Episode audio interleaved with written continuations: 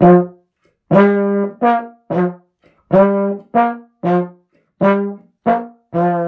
I'm Shelley. And I'm Cam. And this is Translating A D H D. Before we kick off this week's episode, quick reminder that we have a Discord community for our listeners. If you'd like to join, visit the website translating A D H D dot com. Click on the Patreon button in the upper right-hand corner, and for five bucks a month, you're in. This week, we're going to build on last week's episode, and particularly something that had Cam's attention about my experience. And I'm really excited about where this is going to lead. So Cam, I'm super stoked that my experience sparked all this idea generation and creativity in you, because this is going to drive our next several episodes, and it's really going to get to the heart of one of the things that we're passionate about, which is helping adults with A D H D be more successful at work, whether that be entrepreneurship or career. We are passionate about helping our clients find that greater success. So Cam, you want to take it away and kind of talk about what had your attention from last week that we're going to build on today? Absolutely. So a couple things happened. As we were talking about your sleep and how you were being successful with sleep, you tied it to the shifts around work, of working for someone else, working in an organization, versus you putting your own shingle out as an organizer and having to show up. And realizing that showing up and doing that one-on-one work with your clients demanded more. And not only demanded more, you you lit upon a, a term that you used that got my attention. You said that you had to have a certain amount of sleep in order to show up with a certain amount of positivity. And that we identify these sort of, or you identify these emotional markers. If you don't get enough sleep, you get kind of growly and negative. Gruff. But if you do, there's a positivity there. And it got me thinking about a, around the work part, right? I think today's Labor Day when, when this episode drops, I'm noticing. And so it's an appropriate shift into work and creating a meaningful work day. And that's going to be our thread for the next several weeks, is really thinking about how can we be successful. So it was in part that of you seeing kind of how your sleep needs were connected to your work needs. So very contextual. And I want to dig in to that positivity with you later in the show today.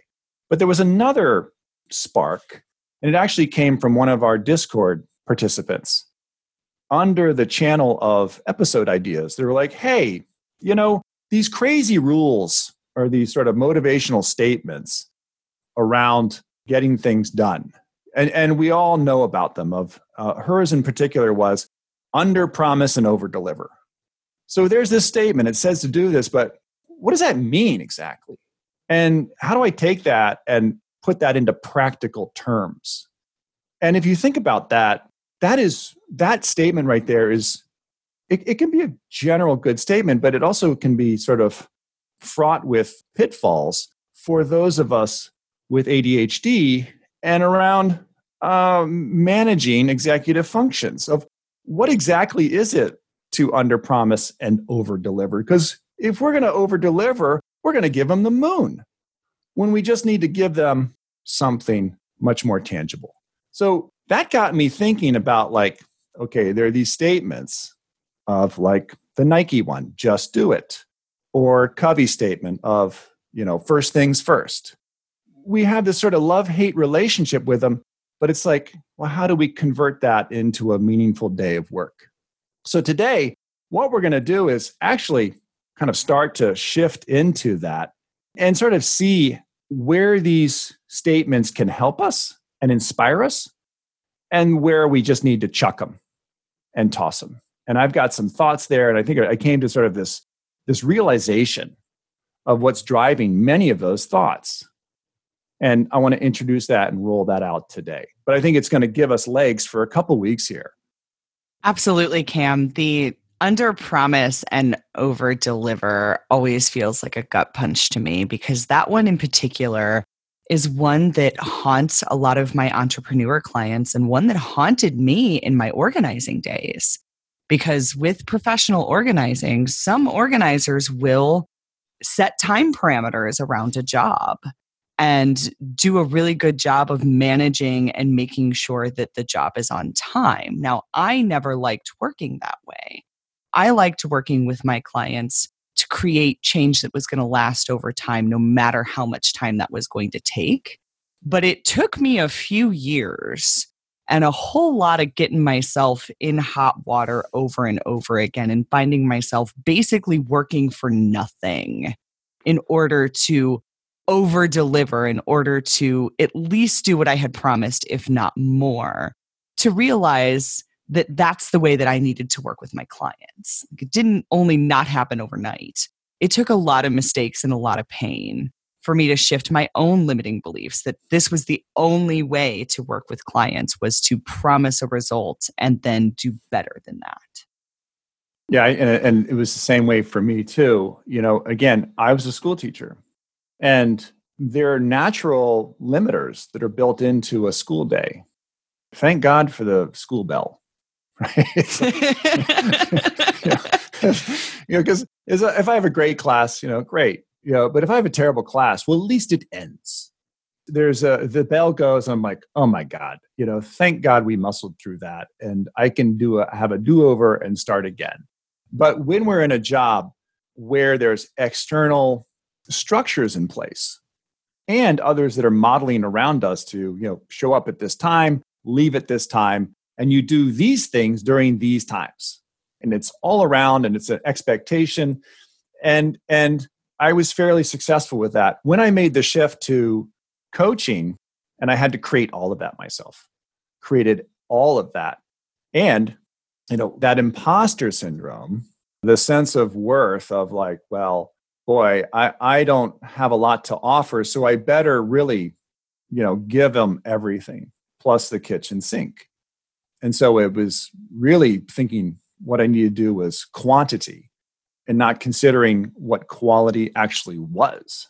So then guess what? I'm up till eleven o'clock at night working basically to that over delivery piece, because we don't know any upper limit. We don't set those limits easily ourselves.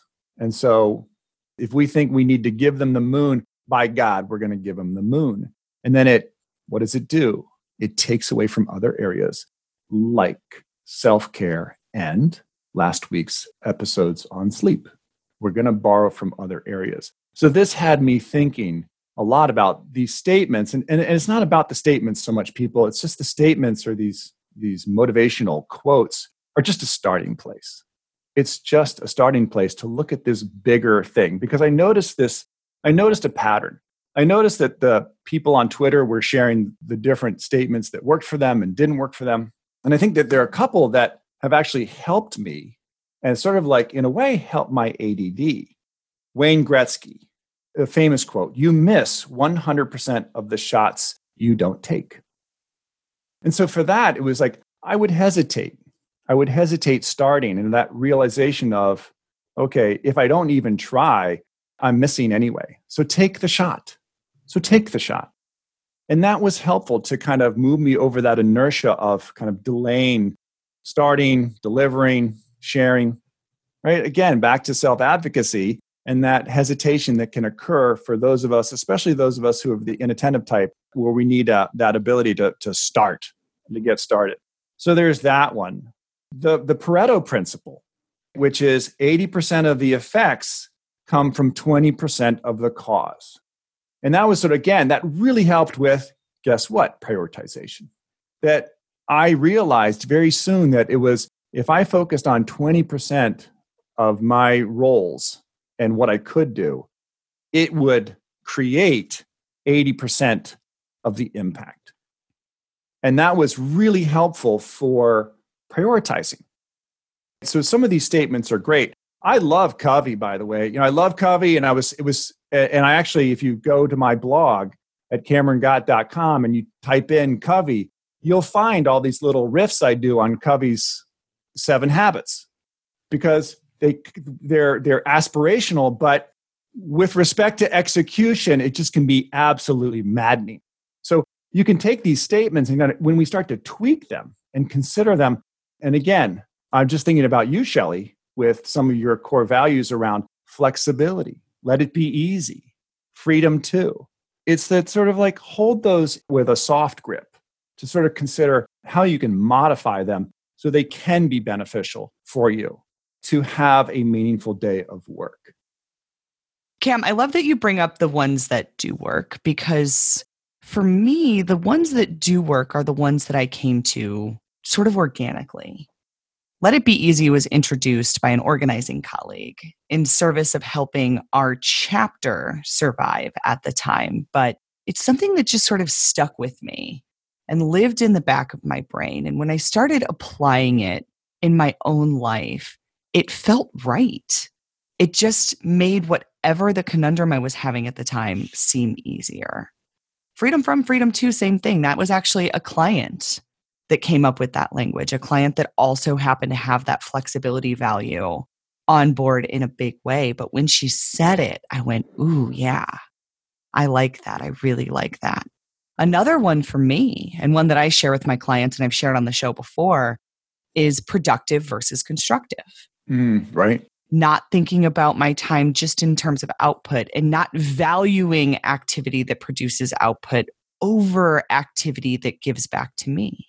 Because I can't produce output if I'm not taking care of myself. So productive and constructive are both important. They are both valuable. And that one allowed me to let go of a lot of that entrepreneurial guilt of I should be, I ought to be, I could be. I can't take time for myself because there's always things I could be doing to improve my business. And in each case, there are things that just made sense to me in the way that my brain works. And I think that's the challenge we run into as people with A D H D is a lot of these principles that are by and for neurotypicals seem on the face like they ought to work, seem like we ought to be able to make sense of them and do something with them. But in reality, they don't work with our brains. They don't work with our brain wiring. So, love those examples. And going back to the ones that don't work, early bird gets the worm.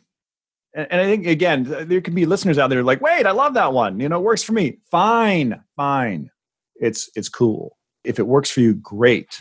I don't know that that one's cool, though. I think that one's a little ableist because I think that one really and what I was moralizes gonna, and, people who get up early as superior. I take issue with that. Yes.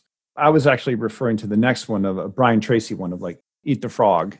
Yeah. Right. It's, you know, some of my clients love thing. Eat the frog. I've, yeah. I've brought that one up in sessions before. Yeah. Yeah. But what can happen is you, you sort of hold that, you know, as such a principle that, well, you know, I got to eat the frog before I can do anything fun. And then you can't eat the frog because you've got overwhelm and, and activation challenges. And then you deny yourself everything else. I can't do eat the frog at all. So my mom, who is a realtor, so she's also self-employed, she was the one that introduced me to eat the frog.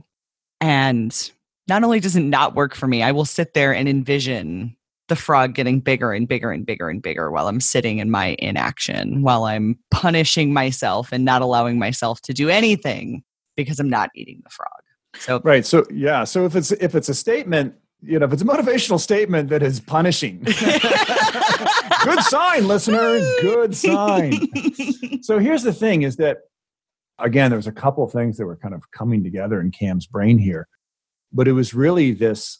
Many of the motivational quotes that we, I think that the basis of, of these quotes that we struggle with is this basic statement that has been underlying work for one hundred fifty years. And that is, you must account for your time. I'll say it again. You must account for your time. That, if you think about it, take your statements that aren't working for you, your quotes, and sort of consider, is there like an accountability piece? Is to be answerable for your actions, to show up with your work done at a specific time on a specific day in the future Nail that. Nail it like a neurotypical.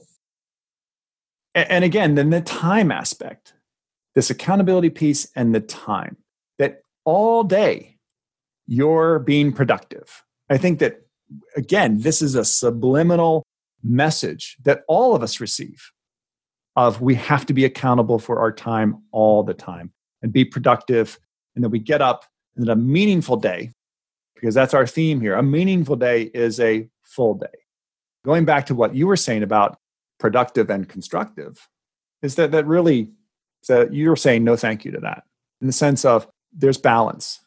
There's, I'm going to do some output and production, but I'm also going to do things that are beneficial to me, because no one else will do that for us. And this is why I think many of us, we we made this choice to have our own work hours. And then COVID has, has you know, added to that too. By the way, I, I'll say that neurotypicals aren't great with accountability either, because there are two problems in, in corporate America. People don't do what they say they're going to do, and then they don't tell anybody. And then accountability gets a bad rap, Shelley, right? If you think about accountability now, it's this sort of like, they shall be answerable. You and I subscribe to this idea of accountability that's much more positive and engaging, because accountability is this, you know, this ability to take responsibility and have an impact and have a meaningful day. Accountability is a necessary piece. If it doesn't work for you, that's okay. So we want to give you an alternative statement to play around with. Because what happens is people take that statement like, you must be accountable for your time, and they throw out everything. F it. Forget it. You know, the neurotypicals can have that. I'm not going to have any of that. Well, accountability and time are elements that are at play, number one. Number two, both of them are very, they're structures that are process rich. And we struggle with process rich structures. So time is process rich. Being accountable for your activity, boundary management in relationships, these are structural elements that are at play. I think people, what they try to do is they focus on the time piece and maybe back off from that and go to, okay, how can we work with this accountability thing? What I would do is start with, okay, responsibility. So to have a meaningful day on a consistent basis, that developing some responsibility for your impact. As workers, we want to have some kind of an impact. There is a, a matter of we, we've got to produce something. But it doesn't have to be this consistent thing that happens over eight hours in a certain time frame. I'm appreciating what you were saying about how you set up your calendar where you have work time and you have some away time. What I do is I work with clients, and I, I teach and, and work with clients Monday, Wednesday, and Thursday. Guess what I'm doing on Tuesday and Friday? I'm at home and I'm with my kids, and I'm I'm the parent at home while my wife is off working. And so it gives me this kind of break, a real break where I'm not slogging, because that's how it used to be for me. I sort of like get up and like, you know, make the donuts again. But this is sort of a creative interpretation of what it is to be productive, and letting go of this idea of I've got to be productive all the time, which is, by the way, an interesting manifestation of A D H D with this whole idea of kind of like black and white thinking.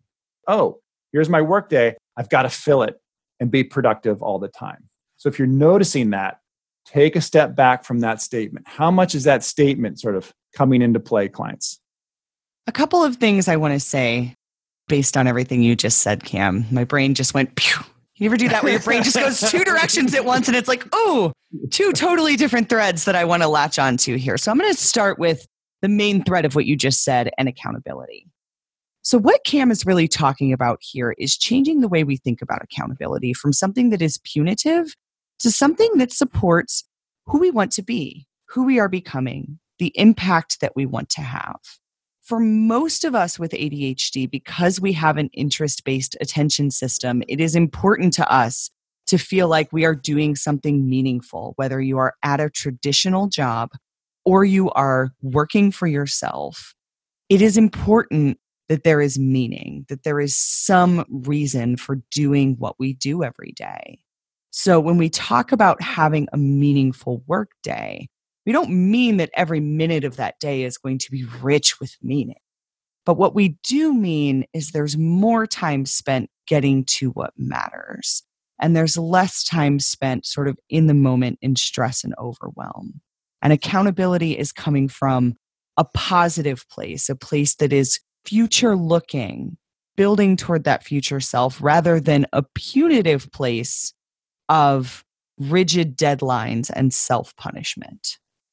The second thing I want to mention is Cam's talking about his schedule and sort of rethinking what productive means.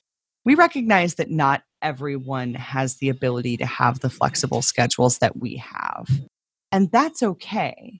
But what I've noticed when I work with work teams or I speak at large workplaces is that those of us with A D H D tend to feel a lot more guilty when we're not milking every hour of our eight-hour workday, when in reality, most workplaces are sort of anticipating that productivity is not going to be a steady measure over an eight-hour workday. And so even within most traditional jobs and with the clients that I've worked with who have more traditional roles, there is an opportunity there to rethink what that eight hours looks like. So you may have eight hours at the workplace, and you may need a certain amount of those eight hours to be highly productive. But there's still room there to step back and do some of the constructive or the self-care in service of having the executive function needed to tackle those bigger, more important things. Well said. So I want to go back to, you know, if, if we're if we're kind of like setting aside time as a measurement, and again, this this statement of you must be accountable for your time. So what we're asking you to do is kind of like, let's set time aside and look at other ways we can measure a meaningful day. And you said something last week, Shelley, about, again, it was this term of positivity, of when you get a certain amount of sleep, you're able to show up with positivity. And we surmised from that, that when you have positivity, you're adding value, you're having an impact, you are delivering the goods. And it's a different way. You're not measuring it by putting in hours. So can you say a little bit more about what are the elements of positivity? I guess I'm kind of curious from your client's perspective. Right? When you're there, what are they getting? Cam, to answer your question, I want to go back to my mom, who is a neurotypical, who throughout the years has tried to help me with statements like eat the frog, and who is a big believer in carpe diem, and man, is she a morning person. So that was the siren song of my teenage years is, come on, Shelley, carpe diem, seize the day. And I'm in bed like, but for me, if you take the time element out of it, so take my mom and her four thirty a.m. craziness out of it, carpe diem does kind of describe it. It is the difference between feeling like I am ready for this day, and I am ready for what the day brings, and I'm looking forward to the day, versus I'm having to get through the day. So who are my clients getting when I'm looking forward to the day? Well, they're getting a really enthusiastic partner that can't wait to talk to them and find out how their week has been and what has happened since the last time we spoke and where they're at.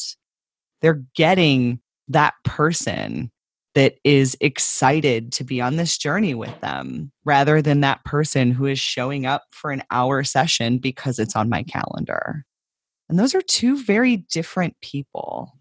And it goes beyond just clients, although that is a big motivator for me, is to show, always show up for my clients the best I can be, right? We talk about coaching presence as coaches. And so showing up with that coaching presence is important to me, to the point that if I really feel like I'm not going to have it, I'll cancel a session if I have to.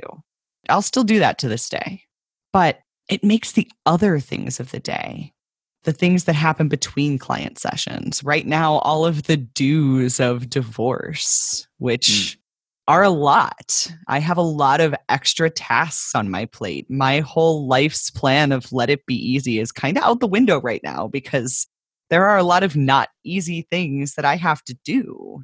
And I'm just talking about the logistical stuff, the opening new bank accounts and the whole nine yards. But when I start the day well slept and I'm looking forward to the best parts of my day, which is stuff like doing this podcast and having my client sessions, then tackling some of the difficult stuff between those things is just so much easier. And not that there aren't other challenges there, but it eliminates one big barrier of looking at it through that grumbly, growly lens. I love the way that you put that, and to really start to think about and distinguish and anticipate the best parts of your day. Because I think that you can get up, and if you're you know, kind of locked in this, uh, what's the point? Kind of soldier on and, you know, put in another eight hours.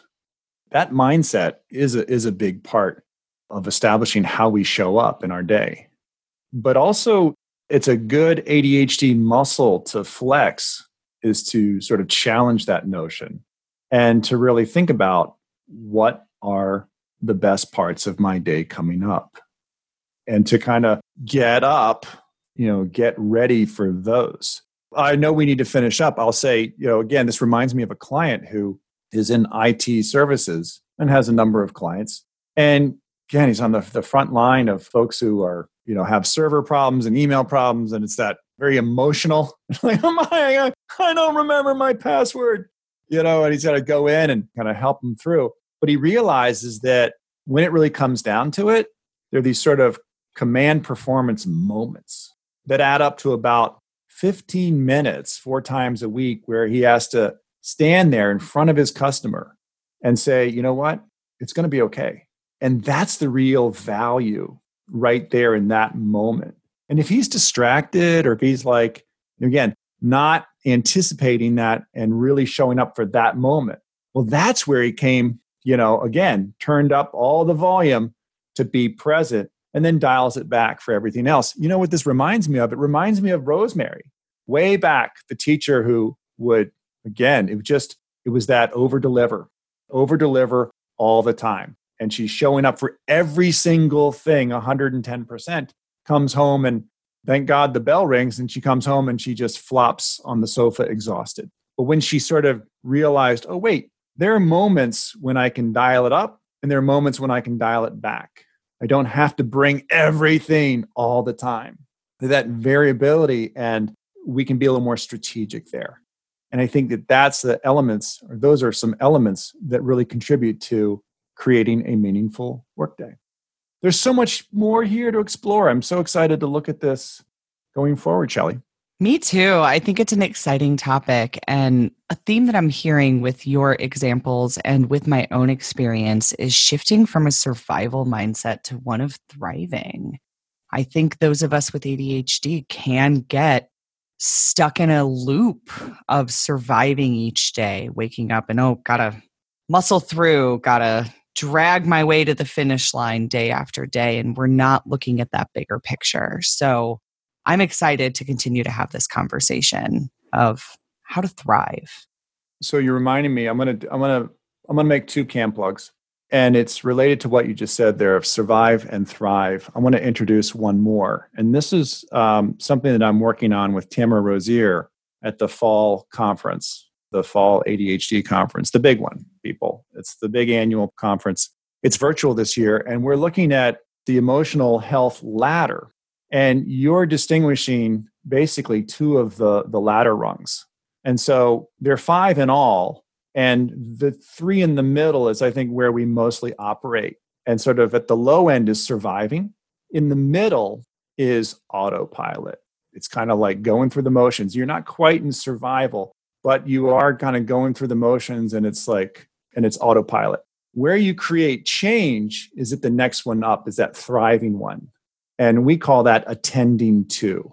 And that's what I'm noticing, again, in your work, when you really addressed your sleep and to show up with that positivity for those moments in your day with your clients, you're attending to.